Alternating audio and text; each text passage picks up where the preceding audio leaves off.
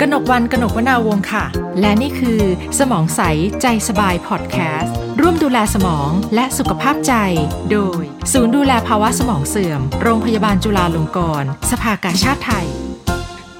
ต้อนรับเข้าสู่สมองใสใจสบายพอดแคสต์ค่ะ คุณผู้ฟังคะใน EP นี้เราจะไปเรียนรู้เรื่องราวของการเป็นนักอนุรักษ์ธรรมชาตินะคะ เพราะว่าถ้าคุณผู้ฟังสังเกต นะคะในช่วงหลายปีที่ผ่านมาเราจะเห็นเรื่องความเปลี่ยนแปลงของสิ่งแวดล้อม ความผิดเพี้ยนของธรรมชาตินะคะแล้วก็นำไปสู่ความแปรปรวน สร้างผลกระทบกับการใช้ชีวิตประจำวันของเราอย่างหลีกเลี่ยงไม่ได้นะคะ เราเห็นสภาพของน้ำที่ท่วมขังในพื้นที่ที่ไม่เคยเกิดมาก่อน เราเห็นปรากฏการณ์โลกร้อน ฝุ่นละอองนะคะ ที่ทำให้เราหายใจลำบาก มากขึ้นเรื่อยๆนะคะ ในช่วงหลายสิบปีที่ผ่านมานักอนุรักษ์สิ่งแวดล้อมเนี่ยได้ทำงานกันมากน้อยแค่ไหนเบื้องหน้าเบื้องหลังนะคะ วันนี้เราจะไปเรียนรู้จากอาจารย์สศินเฉลิมลาบค่ะ ประธานมูลนิธิสืบนะคะเสถียรนะคะ สวัสดีค่ะอาจารย์คะสวัสดีครับ ในช่วงที่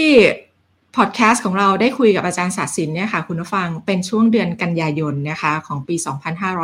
2565 เป็นช่วงที่มีการจัดงานวาระ 32 ปีของมูลนิธิสืบนาคาเสถียรนะคะ ต้องให้อาจารย์เล่าให้ฟังก่อนที่มาของการจัดงานครบรอบ 32 ปีมูลนิธิเนี่ยมาอย่างไงคะอาจารย์คือจริง ๆ ก็จัดงานลำลึกนะครับ ก็จัดมาเรื่อยๆครับ ตั้งแต่ค่ะก็น่าจะตั้งแต่คุณสืบเสียชีวิตในปีแรกๆครับ แต่ว่าก็คงไม่ได้ค่อยได้จัดในเมืองอะช่วงแรก ๆเขาก็ไปทำบุญให้พี่สืบพี่ห้วยขาแข้งกัน ตอนนั้นผมยังไม่ได้เข้ามาทำงานนะครับ ผมอยู่สักปีสี่กำลังเรียนปีโทปีหนึ่งอะไรแบบนี้นะฮะหลังจากนั้นแล้วเนี่ย ก็เขาคงจัดกันเท่าที่อ่านอ่านประวัติเนี่ยก็มีการทำบุญมีการไปวางหลีดที่ห้วยขาแข้งปัจจนถึงปัจจุบันก็ยังมีอยู่ ในส่วนของงานมูลนิธิเนี่ยเมื่อก่อนก็จะมีคอนเสิร์ตนะฮะหลาย ๆ ปีก็จะมีคอนเสิร์ตสักทีนึง ที่ทางมีคนเข้ามาจัดเพื่อจะระดมทุนให้เราไปทำงาน ก็จะมีคอนเสิร์ตเป็นระยะระยะนะส่วนใหญ่ก็จะเป็นพี่แอดคาราบาวนะน้ำหมูน้ำงาอะไรแบบนี้ครับพี่ปู ก็เป็นสายสายเพื่อชีวิต แล้วพอตอนหลังๆเนี่ยนะครับ ก็ทางมูลนิธิก็ปรับมาจัดงานที่มันดูงานเล็กๆนะฮะแต่ว่ามีคนเข้ามาร่วมตลอดอย่างเช่นไปจัดที่หอศิลป์กรุงเทพนี่เราก็จัดกันมาต่อเนื่องก็ ถ้าไม่นับช่วงโควิดก็สิบปีครับ ไม่เคยไม่จัดเลย ก็นับมันมาเรื่อยแต่ยี่สิบปียี่สิบเอ็ดยี่สิบสองยี่สิบสามจนมาถึงสามสิบสองปีเนี่ยครับค่ะนะคะ คือคุณสืบเนี่ยท่านเสียชีวิตไป 32 ปีแล้วเนาะแต่ว่าภารกิจนะคะของการส่งต่อนะคะ งานของการเป็นนักอนุรักษ์นี่ยังส่งต่อให้กับคนรุ่นสู่รุ่นนะคะ อาจารย์ศศินเป็นคนหนึ่งที่เหมือนกับเข้ามาสานต่อนะคะ งานของคุณสืบแล้วอาจารย์ก็เคยพูด ตลอดในการทำงานของอาจารย์ว่า ที่ทำงานของมูลนิธิเนี่ยก็คือตั้งใจที่จะทำงานให้กับพี่สืบใช่ไหมคะอาจารย์ก็จะเรียกว่าเป็นพี่สืบนะคะ อยากให้อาจารย์เล่าหน่อยว่าคุณสืบนะคะเสถียรในความทรงจำของอาจารย์ศักดิ์สินเนี่ย ท่านเป็นยังไงคะผมผมไม่รู้จักอะครับ แต่ผมเคยอ่านอ่านสัมภาษณ์ อ่านสัมภาษณ์ในนิตยสารสารคดี ก่อนที่พี่สืบจะเสียชีวิตสักสองสามเดือนนี่เอง แล้ว เราอ่านเรื่องการอนุรักษ์เนี่ยเราเข้าใจเลยว่าเออทำไมคุณสื่อตอบอย่างนี้ ตอบได้อย่างให้เราเคลียร์ว่าทำไมถึงต้องอนุรักษ์สัตว์ป่ามีความสำคัญยังไงนะครับพออ่านเสร็จเนี่ยเราเราจำชื่อคนคนนี้ได้เลยสืบนะครับเสถียรซึ่งเมื่อก่อนเนี่ยไม่มีเฟซบุ๊กไม่มีอะไรเราก็รู้จากการอ่าน แล้วคุณสืบนี่ก็ไม่ได้เป็นคนดังอะไร เพราะว่าตอนนั้นผมผมว่าผมไม่เคยดูสารคดีสองโลกด้วยซ้ำที่คุณสืบช่วยชีวิตสัตว์ป่านะฮะแต่ว่าก็คุ้นคุ้นชื่อแต่ว่าพอมาอ่าน สัมภาษณ์แล้วเนี่ย ก็ติดอยู่ในใจ แล้วพอชื่อเนี้ยเราชอบพอสามสามเดือนต่อมาเนี่ย ผมยังจำได้แต่ผมเห็นข่าวบนหน้าหนังสือพิมพ์ว่าป่าไม้ที่อุทัยธานีห้วยแค่ยิงตัวตายเนี่ยซึ่งเป็นคนสืบเราก็ช็อกอะครับตอนนั้นเราอายุสักยี่สิบต้นๆเนี่ยว่าเราเราอยากจะเรียนรู้อะไรแบบนี้นะอ้าวยิงตัวตายชีวิตผมก็ร่วมสมัยกับ ข่าวข่าวข่าวที่คุณสืบเสียชีวิตมาตลอด แล้วก็เห็นการตั้งมูลนิธิเห็นกิจกรรมอะไรแบบนี้ก็เห็นมาแต่ว่าก็ ก็เพิ่งมาได้ร่วมจริงๆเราเราสักสิบตอนที่ครบรอบสิบสามปีสิบสองสิบสามปีมูลที่สืบครับ ผมก็เข้ามาทำงานให้ที่มูลที่สืบตอนนั้นนะฮะก็ก็ประนานแล้วละครับเนี่ยทำมายี่สิบปีแล้ว ค่ะแต่ว่าก็เท่าที่ฟังจากอาจารย์เหมือนกับว่าเรื่องของคุณสืบเนี่ยตั้งแต่ตอนที่ท่านยังมีชีวิตอยู่ ก็เป็นแรงบันดาลใจเรื่องงานอนุรักษ์สิ่งแวดล้อมให้อาจารย์ พอถึงช่วงที่ท่านตัดสินใจจบชีวิตตัวเอง ก็ยิ่งเป็นแรงกระเพื่อมให้อาจารย์เนี่ยเหมือนอยากจะเข้ามาเกี่ยวข้องกับงานในด้านของการอนุรักษ์ธรรมชาติมากขึ้นไหมคะประมาณนั้นแหละครับทำไมอาจารย์ตัดสินใจมาทำงานที่มูลนิธิสืบนะคะเสถียรค่ะผมว่าจริงๆแล้ว ผมอยากทำอยู่แล้วไงแต่มันไม่มีช่องทางที่จะทำตอนตอนที่อาจารย์เรียนจบปุ๊บตอนนั้นอาจารย์ไปทำงานอะไรก่อนคะก่อนที่มาจะมามาอยู่มูลนิธิสอนหนังสือสอนสอนหนังสืออยู่ที่ในมหาวิทยาลัยฮ่าเออแล้วก็ผมก็ไปทำงานทางวิชาการอันหนึ่งอยู่ใน อยู่ในป่าตะวันตกนี่แหละ เป็นการตรวจสอบเรื่องมลพิษจากเหมืองแร่ตะกั่วแล้วพอดีเจ้าหน้าที่มูลที่สืบเนี่ยเขามาช่วยผมนะฮะเขาขับรถมาช่วยเขา มาช่วยอำนวยความสะดวกซื้อข้าวอะไรให้กินก็ได้คุยกันเยอะเขาก็ชวนชวนผมเข้าไปเอ้ยเนี่ยพี่มันมีเราต้องการคนอย่างพี่พอดีเลยอะไรแบบเนี้ยคนอย่างพี่คืออะไรอาจารย์เรียนจบด้านไหนมาทำไมมูลนิธิต้องการคนแบบอาจารย์ ก็ไม่ทราบเนี่ยเขาผมก็คงลุยๆอยู่ในป่า แล้วก็ช่วยเหลือชาวบ้าน แล้วก็ทำงานด้านสิ่งแวดล้อมอะไรแบบนี้ฮะอาจารย์เรียนจบอะไรมาคะตอนนั้นอ๋อผมเรียนจบทางธรณีวิทยา ซึ่งไม่เกี่ยวอะไรกับงานนุรักษ์เลยแล้วผมสอนผมสอนหนังสือเรื่องการสร้างเขื่อนด้วยซ้ำอ๋อค่ะอ๋อจริงเหรอคะอาจารย์อาจารย์มาจากสายการสร้างเขื่อนเลยเหรอคะผมสอนคณะวิศวะแบบวิศวะโยธาเรื่องสร้างเขื่อนเรื่องระเบิดหินอะไรพวกนี้ผมสอนอยู่แต่ว่าแต่ว่าก็สอนเพราะว่าจริงๆก็ไม่ได้มีความสนใจครับก็จะสอนเพราะก็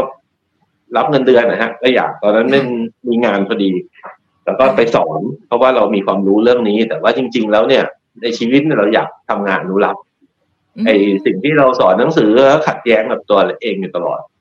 แล้วก็พยายามใช้ความรู้ไปช่วยเรื่องสิ่งแวดล้อมเป็นเรื่องช่วยเรื่องการจัดการมลพิษจากเมืองแรกอะไรที่ผมพอมีความรู้ นี่มูลที่สื่อเขาก็มาคุยกับผมนะเขาทำงานอยู่ในพื้นที่เดียวกันผมก็สักพักหนึ่งก็มี ตัวอาจารย์รัตยาเลยครับตอนนั้นอาจารย์เป็นที่ปรึกษาใหญ่แล้วการหมดวาระจากประธานครั้งแรกแล้วก็มาคุยนะฮะมาคุยชวนว่ามีมีโปรเจกต์โปรเจกต์สำคัญที่ยังขาด คนที่มีมีความรู้แล้วก็เป็นผู้ใหญ่หน่อยอะไรแบบเนี้ย ผู้ใหญ่ก็คือไม่แก่เกินไปไม่เด็กเกินไปแล้วผมอายุสักสามสิบกว่ากว่าค่ะ ก็ขาดคนครับว่าไปชวนชวนอยู่สักสองสารอบผมก็เลยตัดสินใจลาออกจาก อาจารย์มามาเป็นโปรเจกต์แมเนเจอร์ให้มูลที่สื่อ แล้วก็แล้วก็ไปไปมาก็เข้ามาช่วยเขาบริหาร เป็นรองเลขาธิการก่อน แล้วก็กลับมาเป็นมาเป็นเลขาธิการอยู่อีกแปดปี จนก็เป็นประธานเนี่ยครับครบยี่สิบปีแล้วนะครับ ก็ก็ทำมาเรื่อยๆ ค่ะ จากเอ่อจากในวัยสามสิบเศษนี่กำลังเป็นวัยทำงานที่น่าจะเติบโตไปได้ในสายงานนะคะ ของของงานประจำแต่ว่าอาจารย์ก็ตัดสินใจที่จะลาออกแล้วก็มาทำงานให้กับมูลนิธิเออเอางานอดิเรกมาเป็นงานประจำมันสนุกกว่าตรงนี้ทำไมอาจารย์เลือกมาอยู่ในสายอนุรักษ์มันมีอะไรก็เราอยากทำอยู่แล้วไงครับคือคุณสืบเนี่ยเป็นเป็นไอดอลอยู่แล้วแล้วขณะที่ผมเป็นอาจารย์เนี่ยผมก็วิ่งทำงานด้านสิ่งแวดล้อมหลายๆเรื่องอยู่ ช่วยอะไรใครได้ก็ช่วยอยู่ตลอดนะก็พอมีเวทีขนาดใหญ่อย่างมูลที่สืบ มาชวนให้มาช่วยเนี่ย เราก็ยินดีนะครับ ก็ตัดสินใจก็ออกไปเลย แล้วก็ใช้ชีวิตมา20 ปีอยู่ในป่าตะวันตกกับวงการอนุรักษ์มาจนถึงทุกวันนี้ครับ ค่ะ ทางบุลนิธิสืบเนี่ยให้ความสำคัญกับการอนุรักษ์ผืนป่าตะวันตกมาก ๆทำไมผืนป่าแห่งนี้จึงมีความสำคัญในแง่ของงานอนุรักษ์ค่ะ ก็มันเป็นแหล่งพันธุกรรมนะฮะคือเวลาเราจะอนุรักษ์อะไรเนี่ยนะฮะ คุณสืบเนี่ย เวลาเขาอนุรักษ์เขาไม่ได้อนุรักษ์ป่าแบบรณรงค์ให้ อืมีความเขียวมีความอากาศดีอะไรแบบที่เราคุยคุยกันนะฮะทางวิชาการด้านสัตว์ป่าเนี่ย เราอนุรักษ์ความหลากหลายทางชีวภาพคืออนุรักษ์สายพันธุ์นะครับอนุรักษ์สายพันธุ์ที่ทั้งพืชทั้งสัตว์ ทั้งจุลินทรีย์ที่เราเชื่อว่ามันก็จะอยู่ในพื้นที่ซึ่งมีศักยภาพในการที่จะเก็บรักษาสายพันธุ์นี้ไว้ ส่วนสายพันธุ์นี้จะมีประโยชน์ยังไงก็คือ เราอาจจะค้นพบยาปฏิชีวนะที่ไม่เคยมีใครค้นพบเลย เราอาจจะค้นพบอ่าสายพันธุ์เนี้ยมันจะมีประโยชน์ในการเอาไปศึกษาวิจัย เพื่อจะเอาไปประยุกต์ใช้ต่อมนุษยชาติยังไงในอนาคต แต่เราเหมือนเก็บห้องสมุดทาง DNA เอาไว้เนี่ยนะฮะอันนี้คือคือการอนุรักษ์ที่ทางวิทยาศาสตร์จริง ๆ ที่คุณสืบนะครับเสถียรตั้งใจนะครับ ดังนั้นในป่าตะวันตกเนี่ย มันก็คือห้วยขักแข้งแล้วก็ทุ่งใหญ่ทะเลสวนที่ มีรายงานเสนอเป็นมรดกโลกที่เริ่มโดยคุณสืบเนี่ยนะฮะมันก็เป็นป่าที่หนึ่งส่วนส่วนใหญ่แล้วไม่ได้โดนอย่างห้วยขัดแข้งทุ่งใหญ่เนี่ยไม่โดนสัมปทานไม้เลย ถ้าโดนสัมปทานไม้เนี่ยสัตว์ปงสัตว์ป่าก็จะกระเจิดกระเจิงไปเยอะฮะแล้วก็เป็นป่าที่โดนรบกวนน้อย อาจจะมีการล่าสัตว์บ้างนะครับ แต่ว่ามันก็เป็นป่าใหญ่ที่สุดป่าลึกทึบนะครับ ดังนั้นเนี่ยก็เป็นค่อนข้างจะเก็บรักษาสายพันธุ์ไปได้เยอะ แล้วก็ในจุดตำแหน่งทางภูมิศาสตร์ของป่าตะวันตกก็คือมันก็ไปเชื่อมกับป่าทางแม่ห้องสอนต่อไปทางพม่าขึ้นไปทางภูเขาฮิมาลัยในอดีต ซึ่งมันก็มีสัตว์ป่าที่ลงมา ทางใต้ก็ต่อเนื่องไปถึงแก่งกระจานมีป่าในพม่าต่อไปแล้วก็ลงไปทางมาเลเซียได้ในในขอบป่าใต้แล้วเมื่อก่อนทางด้านกำแพงเพชรเนี่ย นิดเดียวมันก็เชื่อมต่อไปยัง พื้นที่สุขโขทัยซึ่งยังเป็นป่าเชื่อมต่อไปยังพิโลก ซึ่งเป็น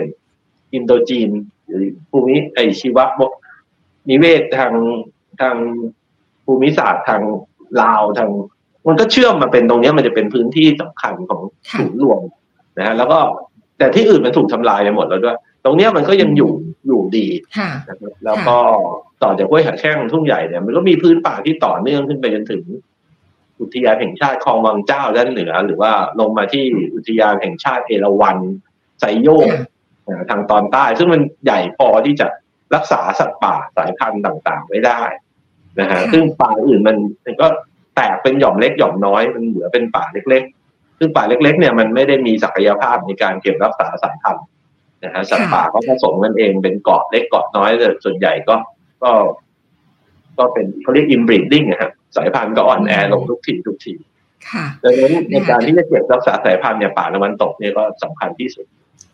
นะคะอาจารย์อธิบายแบบนี้ทำให้เราเห็นภาพเลยค่ะคุณผู้ฟัง เพราะว่าแค่เรื่องของการอนุรักษ์สิ่งแวดล้อมมันไม่ใช่แค่เรื่องของป่าไม้เรื่องของต้นไม้ แต่มันรวมถึงสายพันธุ์ สิ่งมีชีวิตที่มีความเชื่อมโยงกันด้วยใช่ไหมคะ อย่างช่วงที่ผ่านมาหลายปีเนี่ยเราพบ เจอโรคระบาดแปลกๆ เกิดขึ้นอุบัติใหม่ หลาย ๆ ครั้งเนี่ยมันก็ไปเชื่อมโยงกับเรื่องของสายพันธุ์ต่างๆ ทางธรรมชาติที่ที่มันมีการพัฒนาเปลี่ยนแปลงไปด้วยใช่ไหมคะเพราะฉะนั้นถ้ามองในมุมนี้เนี่ยเรื่องของการอนุรักษ์สิ่งแวดล้อมไม่ใช่แค่ป่าไม้และแต่มันคือเรื่องของการอยู่รวมกันของสายพันธุ์ต่าง ๆ บนโลกใบนี้ใช่ไหมคะอาจารย์ครับก็อย่างที่เราอนุรักษ์เนี่ยเราก็ต้องทุ่มเทพลังส่วนใหญ่ของเราเนี่ยไปที่ ป่าผืนใหญ่ครับมันถึงจะเก็บรักษาสายพันธุ์เอาไว้ได้นะฮะเราเราเราก็เป็นองค์กรเล็กๆอะดังนั้น เราก็ไม่ค่อยออกไปอนุรักษ์อะไรแบบที่ป่าอื่นๆมากนัก แต่เราก็พร้อมจะเป็นแนวร่วม หรือจะเผยแพร่ความรู้เรื่องการอนุรักษ์ในภาพรวม แต่ถ้าเป็น action จริงๆเนี่ย ผมจะอยู่ในป่าตะวันตกก็เป็นส่วนใหญ่มูลนิธิสืบก็จะทุ่มเทเงินบริจาคหรือเงินโครงการที่ได้มาก็ทำอยู่แต่ป่าตะวันตก แต่ป่าอื่นถ้ามีนักอนุรักษ์อื่นทำงานเนี่ยนะครับ ให้ช่วยอะไรก็ยินดีเป็นแนวร่วม ก็จะวางบทบาทได้อย่างนี้อาจารย์คะตอนนี้ทั่วโลกเลยนะ อันนี้คือภาพใหญ่เลยทั่วโลกเนี่ยให้ความสำคัญกับเรื่องสิ่งแวดล้อม เยอะมากเรื่องนี้ส่งผลกับงานอนุรักษ์ในประเทศไทยมากน้อยแค่ไหนคะกระแสอนุรักษ์ทั่วโลกมันก็คู่ขนานมากับความตายของคุณสืบนี่แหละนะฮะมันก็เริ่มตั้งแต่การประชุมสิ่งแวดล้อมโลกที่กรุงริโอในปีสามสี่ รู้สึกเสียชีวิตปีสามสามนะการเคลื่อนไหวของกลุ่ม Greenpeace ที่เขาตามทำเรือ Rainbow Warrior ตามไอการทิ้งกากนิวเคลียร์ในฝรั่งเศสที่ออกไปในมหาสมุทรแล้วก็ป้องกันไม่ให้เขาทิ้งกากนิวเคลียร์ก็หยุดอยู่เริ่มในตรงนั้นเราเรียกว่าทศวรรษที่สามสิบขึ้นมาเนี่ยนะครับ บ้านเราก็มีคุณสืบนะครับเสถียรที่เป็นจุดเปลี่ยนใหญ่ แล้วก็ดังนั้นเนี่ยมัน เรื่องสิ่งแวดล้อมเนี่ยมันขยับใหญ่ทั้งโลกมาจากตรงนั้นเขาค้นพบรูโอโซนนะฮะรูโอโซนในอเมริกาก็โหถ้ารูนี้มันขยายในแคนาดา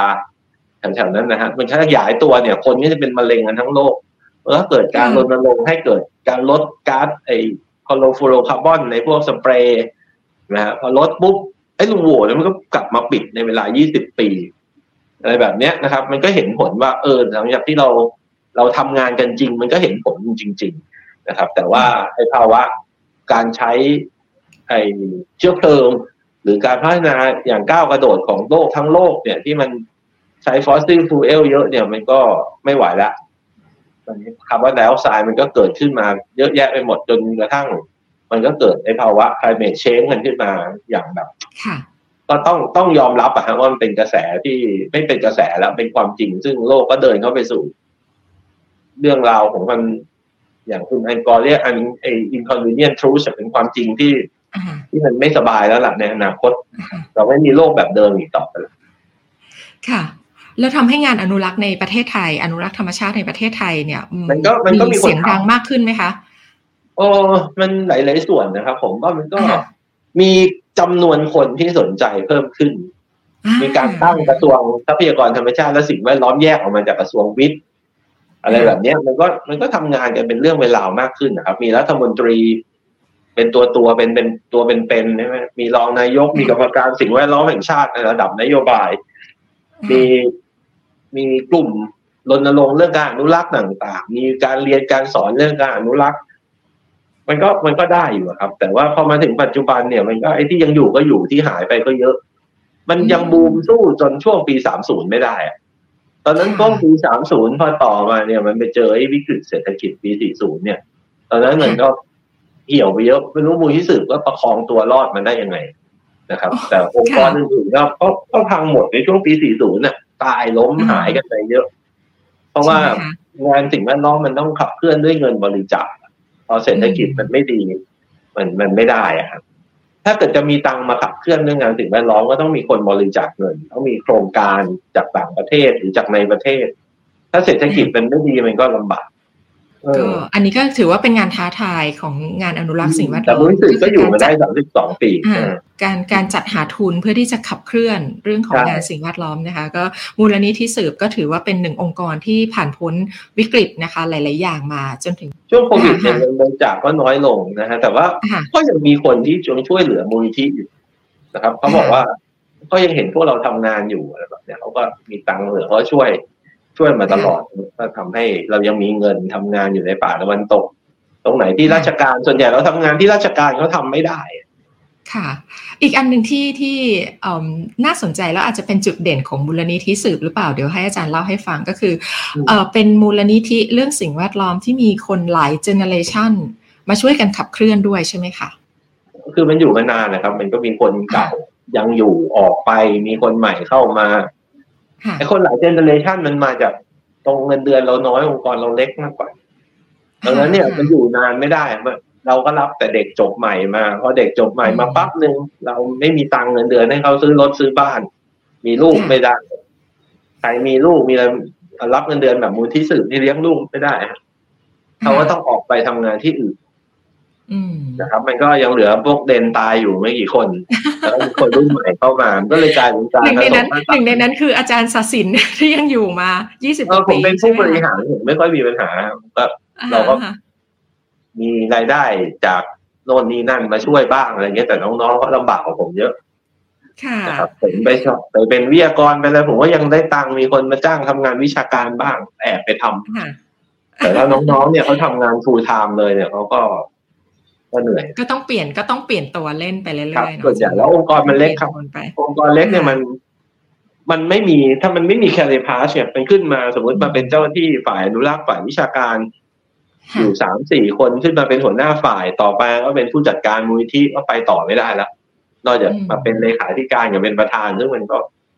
มันมันก็เลยมีการหมุนเวียนคนค่อนข้างเยอะแต่เจ้าหน้าที่ภาคสนามเราเนี่ย มันอยู่ในหลายหลายคนก็อยู่มายี่สิบปี นะครับ อยู่มาเกือบเท่าผมเนี่ยแล้วก็อยู่ อยู่มาโดยแบบก็รับทุนหาโครงการทำเพราะว่ายังมีภารกิจหลายๆเรื่องที่ต้องทำอยู่ในป่าแล้วก็ของป่าตะวันตก อาจารย์ขาเวลาพูดถึงงานอนุรักษ์ธรรมชาติเนี่ยนะคะ ก็มักจะมีอีกอีกคำถามหนึ่งว่าเออแล้วในสายของงานพัฒนาเนาะคือการอนุรักษ์มันมันเป็นคู่เส้นคู่ขนานกับการพัฒนา จริง ๆ การอนุรักษ์กับการพัฒนามันสามารถจะเดินไปด้วยกันได้ไหมคะ มันก็เดินไปด้วยกันมาตลอดนะครับ อืมอืมแต่มันก็มาแบบดีๆบ้างมาแบบทะเลาะกันบ้างก็ก็บ้ากันหมดเลยแบบเนี้ยค่ะนะครับ ก็ สมมติว่าเขาจะไปสร้างเขื่อนในป่าถ้าป่ามันไม่มีไม่มีความหลากหลายทางชีวภาพมันสามารถปลูกป่าทดแทนได้เนี่ย ส่วนใหญ่นักอนุรักษ์ก็ไม่ได้ค้านทุกเขื่อนนะครับ ค่ะใช่ไหมฮะเขาก็ไม่ได้ค้านถ้าเกิดมันไม่มีผลกระทบอะไรรุนแรงเนี่ยแต่อย่างบางเขื่อนเช่น เขื่อนแม่วงอย่างเงี้ย มันเป็นพื้นที่ป่าที่ราบริมน้ำที่มันเป็นแหล่งเป้าหมายในการที่จะขยายพันธุ์เสือโคร่งจากห้วยขาแข้งมา เหยื่อเหยื่อกำลังมาเต็มเลยจากป่าที่ไม่มีสัตว์ป่ากำลังเริ่ม มีสัตว์ป่าแล้วก็ก็เป็นความหวังที่จะกระจายพันธุ์สัตว์ป่าออกไปทั่วป่า แล้วก็ตรงนี้ไม่สำคัญอย่างเงี้ย เราก็ต้องต้องออกแรงเยอะหน่อยในการขอจะเก็บตรงนี้เอาไว้ให้ได้ แต่ถ้าสมมติมันเป็นอ่างเก็บน้ำที่อยู่ใน ป่าที่ไม่มีความสำคัญด้านนิเวศมากนักปลูกป่าทดแทนได้อะไรได้เนี่ยนักอนุรักษ์ก็ไม่ได้ไปค้านทุกทุกทุกที่นะครับแต่เวลาทะเลาะกันเนี่ยมันชอบมาทะเลาะกันว่า คุณเห็นเขื่อนมันไม่ดีตรงไหนเราก็บอกเปล่าเราไม่ได้เห็นว่าเขื่อนไม่ดีเราก็ว่าเขื่อนมันก็ดีแต่ว่า ตรงนี้ขอเก็บไว้ได้ไหมแต่ว่าเขื่อนอื่นน่ะดีแล้วก็มันก็จะเป็นเวทีอย่างเงี้ยแต่ส่วนใหญ่ไอ้คู่กันเนี่ย มันก็จะโดนดีเบตว่า คุณไม่เอาเขื่อนแล้วจะน้ำที่ไหนใช้เราก็บอกไอ้ เราก็ใช้น้ำจากเขื่อนแต่ตรงเนี้ยป่าตรงเนี้ยขอ ขอไว้สักหย่อมหนึ่งได้ไหมอะไรแบบเนี้ยมันไอเวทีอย่างเงี้ยมันไม่ได้ทะเลาะกันมันไปทะเลาะเรื่องไม่เป็นเรื่องที่พัฒนาได้ โดยไม่มีผลกระทบสิ่งแวดล้อมมากนะก็ทำเลยนะครับก็ไม่มีใครไปขัดขวาง นะคะอาจารย์พูดถึงเขื่อนแม่วงเนี่ยจำได้ว่าเมื่อประมาณ 9 ปีก่อนใช่ไหมคะอาจารย์ศาสินเองก็ใช้วิธีการเดินเท้าทางไกล เพื่อที่จะคัดค้านรายงานสิ่งแวดล้อมของการสร้างเขื่อนแม่วงด้วยใช่ไหมคะแล้วก็แล้วก็การขับเคลื่อนในครั้งนั้นเนี่ยได้พลังจากหลาย ๆ คนนะคะที่ติดตามการเดินเท้าทางไกลของอาจารย์ผ่านสื่อโซเชียลด้วยให้อาจารย์เล่านิดนึง ตอนนั้นอาจารย์เดินเท้าจากไหนไปไหนอะคะ ก็เดินจากตัวไซต์ที่จะสร้างเขื่อนแม่วงครับก็เรียกแก่งแม่เลวาตอนนั้นก็อยู่ที่ตำบลแม่เล่แม่เล่โหแม่เลวานี่แหละ ก็เดินออกมาทางนั้นแล้วก็ออกมาที่ตลาดลาดยาวด้านเหนือของนครสวรรค์นะฮะแล้วผมก็ตัดเข้าไปทางอุทัยธานีวันต่อลงมาทางอำเภอสว่างอารมณ์ แล้วก็เข้ามาชัยนาทแล้วก็มาตัดเข้ามาที่ทางสิงห์บุรีอ่างทองมายุทธยามากรุงเทพ ก็เขาจะเดินมาทางเส้นนั้น อาจารย์เดินมากี่วันมั้งสิบสามวันค่ะครับซึ่งระหว่างเดินเนี่ยอาจารย์ก็สื่อสารกับกับโซเชียลตลอดเนาะรายงานว่าอาจารย์เดินถึงไหนอย่างไรนะคะ แล้วก็มีใช่อันนั้นเป็นเป็นสมาร์ทโฟนเครื่องแรกของผมเลยนะน่ะอ๋อจริงวะครับ ตอนนี้ก็ยังใช้ทนน้ำทนฝนทนสารพัดใช้เครื่องเดียวสิบสามวันไม่พังตากฝนด้วยบ่อยๆเออแต่ก่อนหน้านั้นเนี่ย เชื่อไหมว่าแผนเดิมเนี่ย ไม่ได้จะเดินเล่นเฟซบุ๊กบนสมาร์ทโฟนหรอกเด็กเดี๋ยวนี้ผมงงๆว่า เอ๊ะ ไม่เล่นนี้จะเล่นยังไง ผม ผมต้องมีไอ้โน้ตบุ๊กไงก็กะว่าเดินมาถึงปั๊มน้ำมันอะไรเงี้ยที่เขามี Wi-Fi ก็จะไปขอ Wi-Fi เขาเปิดโน้ตบุ๊กโพสงานโหลดรูปลงแล้วก็ค่อยโพสอะไรแบบเนี้ย ปรากฏว่าในช่วงนั้นมันมี 4G พอดีเลยมั้งแล้วก็สมาร์ทโฟนก็ราคาค่อนข้างถูก ถูกลงมาแบบถูกเยอะ จนผู้รับสารเองก็ใช้โทรศัพท์ได้เนี่ยเราก็มาทดลอง เออมันสะดวกดีถ่ายรูปปุ๊บโพสได้เลย นั่นเป็นครั้งแรกเลยนะครับที่ทำงานแบบเนี้ยจริงว่าตอนนั้นอาจารย์ไม่ได้ใช้โซเชียลอะไรสื่อสารเลย อันนั้นคือครั้งแรกที่อาจารย์ใช้สื่อโซเชียลเองผมใช้สิแต่เพราะผมใช้ทางโน้ตบุ๊กเนี่ยต้องมานั่งทำงานไอเดินที่มันปีห้าหกตอนที่ผมสื่อสารกับสังคมเยอะๆอยู่อีกช่วงหนึ่งมันสื่อสารเรื่องน้ำท่วมปีห้าสี่อันนั้นน่ะยังใช้โน้ตบุ๊ก คือตอนเย็นปุ๊บผมไปดูน้ำท่วมมา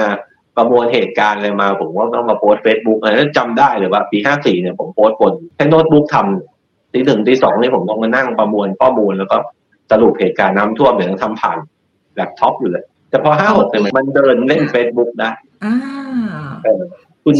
ตอนนั้นมันไม่ค่อยมีใครทำหรอก คุณก้องทรงกรดบางยี่ขันเนี่ย ก็ตอนนั้นแกเป็นบกอเดเนาะ แกก็มาทำข่าวแกก็โพสผมก็ยังแอบภูมิใจแกบอกว่า นี่อาจจะเป็นการเดินเล่น Facebook ที่ทรงพลังที่สุดครั้งหนึ่งของโลกอะไรเงี้ยเพราะว่าวิธีนี้ในโลกไม่ยังไม่มีใครใช้มีผมใช้คนแรกใช่ใช่เพราะว่าคราวนั้นเนี่ย เดินเล่น Facebook แต่มันสร้างปรากฏการณ์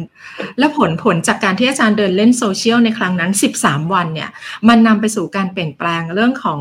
มติหรือว่าผลของการสร้างเขื่อนแม่วงยังไงไหมคะ มันยื้อได้เฉยๆอะ ไอ้เดินนั้นน่ะมันเป็นฉากใหญ่ พอปีต่อมาเขาก็เขาก็ชะลอแต่จริงการชะลอเนี่ย เรารู้ว่าเขาน่าจะชะลอมาตั้งแต่ก่อนเดินแล้วล่ะนะครับเพราะว่าก่อนเดินเนี่ยผมไม่พบกับหน้าห้องท่านรัฐมนตรี ซึ่งผมก็ไม่รู้จักเป็นงานส่วนตัว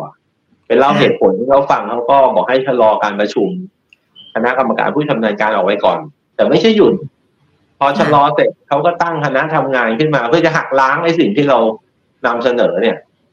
ก็ศึกษากันไปอีกปีก็มีผลการเดินมีผลให้ยื้อไปได้อีกหนึ่งปี ผมก็ไปนั่งนั่งให้กำลังใจคอชปว่าจะกล้าที่จะชะลอแม่วงออกไปอีกไหม ผมนั่งอยู่หน้าสปอยู่สามวันสองคืนในช่วงกฎอายการศึกนี่ไม่ข่าวก็ออกเยอะแยะแต่มันไม่มีใครจำได้นะจำได้ตอนผมเดินแค่นั้นเอง อีกปีหนึ่งก็เสนออีกเสนออีกว่าผมก็ไปยื่นหนังสือกับยื่นแผนที่การจัดการน้ำทางเลือก อีกปีหนึ่งก็ผมก็เข้าไปชี้แจงกับ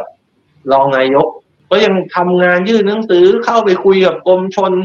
ทำแผนที่ข้อมูลข้อเสนอจากสัมมนาก็ทำมาตลอดนะครับ จนกระทั่งปีหกศูนย์นี่แหละ ท่านอธิบดีกรมชนรองอธิบดีเขาก็เริ่มเชื่อในข้อมูลเราอะไรเงี้ยเขาก็บอกว่างั้นเราเสนอการจัดการน้ำที่ไม่ต้องสร้างเขื่อนกันหน่อยเขาก็ให้ท่านรองอธิบดีท่านหนึ่ง นะครับ ซึ่งตอนหลังก็เป็นอธิบดีผมก็ไปดูเขาบอกเฮ้ยมันแก้น้ำท่วมได้นี่หว่า โดยยังไม่ต้องสร้างเขื่อนทำอย่างอื่นก็เลยเป็นเกิดโครงการถอยเขื่อนเนี้ยออกมาที่อีกอีกไซส์หนึ่งที่มันน่าจะเก็บน้ำได้ดีกว่า ลดการน้ำท่วมได้ดีกว่า แต่ว่าจนถึงบัดนี้ก็ยังไม่ได้สร้างจริงเพราะงบมันถูกชะลอไปเรื่อยการต่อสู้มันยังไม่สิ้นสุดหรอกครับ อาจจะได้เดินกันใหม่อีกรอบหรือเปล่าก็ไม่รู้ ถ้าถ้าเกิดว่าอาจารย์จะต้องเดินอีกในช่วงอายุตอนนี้อาจารย์จะเดินต่อไหมคะ ผมว่ามันเป็นเรื่องของมูลที่สื่อไม่ใช่ผม การเดินของผมก็เป็นเดินเป็นยุทธศาสตร์ที่เดินทำตามมติของคณะกรรมการคือผมก็คิดว่าจะเดินแต่ผมก็ต้องขออนุญาตกรรมการเราจะทำอะไรใหญ่โตขนาดนี้ อาจารย์ขาย้อนกลับไปเมื่อเก้าปีก่อนทำไมอาจารย์เลือกใช้วิธีการเดินเท้าคะผมก็ผมก็หมดทางแล้วว่าผมว่าผมแพ้แล้วเนี่ยนี่ว่าขอทำอะไรที่มัน ให้ตัวเองสบายใจ เดินก็คือเดินประท้วงใช่ไหมเดินขบวน อันนี้มันก็ไม่มีขบวนอะไร เพราะมันไม่มีคนได้รับผลกระทบ มันก็มีเราเนี่ยมูลที่สืบเราก็เป็นตัวแทนสิงสาราสัตว์เดินในนามสัตว์ป่า แต่ว่าไอ้จุดเริ่มเนี่ย ผมจับได้ว่าผมไปดูทีวีมั้งแล้วมันมีคนว่ายน้ำข้ามช่องแคบอะไรก็ไม่รู้ไม่ได้ดูรายละเอียดหรอกแต่ว่าเปิดทีวี พอว่ายน้ำเสร็จก็มีคนมารอรับ แล้วเขาก็ มีเงินมาบริจาคเพื่อเอาไปช่วยสัตว์กำพร้าอะไรแบบเนี้ย เป็นการรณรงค์ผมก็เออ ถ้าผมไม่มีที่ให้ว่ายน้ำผมเดินมาจากโน่นใช่ไหมแล้วก็เล่นเฟซบุ๊กไปเรื่อยๆใช่ไหมหรือว่าทำข่าวเนี่ย อย่างน้อยมันน่าจะมีสื่อมวลชนสนใจบ้างอะไรเงี้ยก็ก็ลองเดินดูแต่ตอนนั้นไม่ได้คิดว่ามันจะชนะแพ้อะไรเท่าไหร่ผมว่าคิดว่าแพ้ก็เดินเพื่อให้เรารู้สึกสบายใจว่าเราได้สู้เต็มที่มากกว่า ค่ะ แต่ว่าผลจากการเดินในครั้งนั้นเนี่ยมันก็เห็นการเปลี่ยนแปลงในแต่ละก้าวย่างของอาจารย์ที่ชัดเจนเนาะมันมีความเปลี่ยนแปลงในวงการอนุรักษ์ ก็ต้องถือว่าการเดินเท้าในครั้งนั้น 13 วันเนี่ยก็ประสบความสำเร็จในการสื่อสารสู่สาธารณะใช่ไหมคะ เพราะว่าจากวันแรก ๆ ที่อาจารย์เดินลำพัง หรือว่าอาจจะมีคนตามไม่กี่คนคือเราไม่มีการเมืองไงเพียงแต่ว่าเหตุการณ์ต่อมาเนี่ยมันเป็นเหตุการณ์ที่เป็นการเมือง อีกด้านหนึ่งที่ที่น่าสนใจคืออการอนุรักษ์การรณรงค์ในครั้งนั้นเนี่ยทำให้ดึงดูดคนรุ่นใหม่ใช่ไหมคะที่ใช้สื่อโซเชียลเนี่ยเข้ามาเป็นพลังร่วม แล้วก็แล้วก็ทำความเข้าใจเรื่องของแนวทางอนุรักษ์ได้มากขึ้น ผมยังเสียดายเลยถ้ามันไม่มีเรื่องการเมืองนะ การเดินตัวเนี้ยแล้วไม่เอาถูกไปโยงเรื่องการเมืองเนี่ยนะวันนี้เนี่ยโอ้โหพลังจากการเดินครั้งนั้นเนี่ย หรือว่าเนี่ยถ้าไม่มีความแตกแยกขัดแย้งทางการเมืองเนี่ย ไอ้ไอ้พลังครั้งนั้น เนี่ย มันจะปรับบ้านแปลงเมืองให้ ให้ไปสู่เรื่องของการถ่วงดุลสมดุลด้านสิ่งแวดล้อมได้มากขึ้น เราก็มาเจอวิกฤตการณ์ทางสังคมในช่วงสิบปีทำให้พลังตัวเนี้ยมันมาถูกเคลือบแคลงสงสัย ค่ะ อาจารย์คะถ้าถ้าอาจารย์เออมองไปในอนาคตนะคะ งานอนุรักษ์ที่ยั่งยืน อาจารย์อยากจะให้เด็กรุ่นหลังเนาะที่เดินตามแนวทางของการอนุรักษ์เนี่ยเขาเขาสานต่อสืบต่องานอนุรักษ์แบบไหนคะมันต้องทำงานบนบนข้อมูลวิชาการ เออในการที่ทำงานอะไรบนข้อมูลวิชาการเนี่ยมันต้องมีองค์กรที่ที่ต้องจ่ายเงินเดือนให้เขาอ่าน EA เล่มโตได้เราต้องมีบุคลากรที่มีองค์ความรู้ มีความรู้อย่างเดียวไม่พอมันต้องมีหัวใจที่แบบ ที่ต้องมารับเงินเดือนน้อยๆแต่ทำงานหนักๆไม่ใช่ไปเดินลุยปลูกปลาไปประท้วงไม่ใช่ งานหนักจริง ๆ คืองานในห้องแอร์คืองานที่คุณต้องอ่านตำราแล้วคุณจะต้องสกัดเหตุผลในการคัดค้านออกมา เหตุผลทางกฎหมายสร้างกระบวนการนะฮะซึ่งข้อมูลเบื้องหลังต้องต้องแน่นมาก แล้วก็ต้องมีเพื่อนมีเครือข่ายที่ทำงาน แล้วก็จะต้องคอนเฟิร์ม ไอ้งานสิ่งที่เราคิดเนี่ย ด้วยเพื่อนฝูงในวงการวิชาการ ซึ่งมันไม่ใช่เรื่องสนุกอะ มันไม่ใช่เรื่องว่าเออฉันชอบรักป่าหรือฉันอยากมาลุยไม่ใช่เลย ฉัน